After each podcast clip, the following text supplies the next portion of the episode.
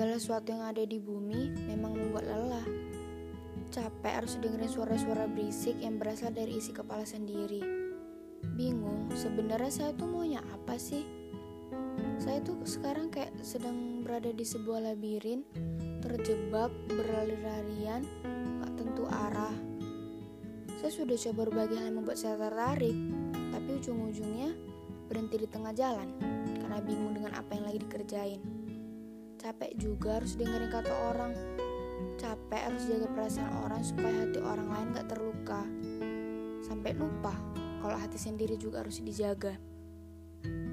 Capek karena terus-terusan merangkai mimpi, tapi gak berusaha untuk wujudinnya. Sedih lihat diri sendiri yang mau-mau aja diperbudak oleh dunia. Ingin menyuarakan isi pikiran, tapi terlalu takut diabaikan. Sedih lihat dunia yang sekarang terlihat tidak baik-baik saja. Capek terus-terusan menenggelamkan diri pada masa lalu.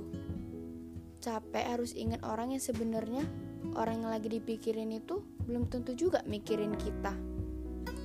Capek karena terus-terusan mikirin, jadi apa ya saya di masa depan?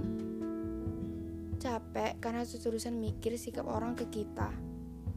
Capek karena terus-terusan berada di masa yang sama, di fase yang sama juga. Iri lihat orang lain dengan apa yang kini dicapainya, tapi tetap juga gak mau berusaha. Mau pahamin diri orang lain, padahal diri sendiri aja belum paham. Bingung ya kenapa saya selalu begini. Kita gak bakalan pernah bisa bagian orang lain. Yang bisa kita lakuin adalah menjadi versi terbaik dari diri kita sendiri. Gak apa-apa, namanya juga proses hidup kan. Nikmatin aja dulu.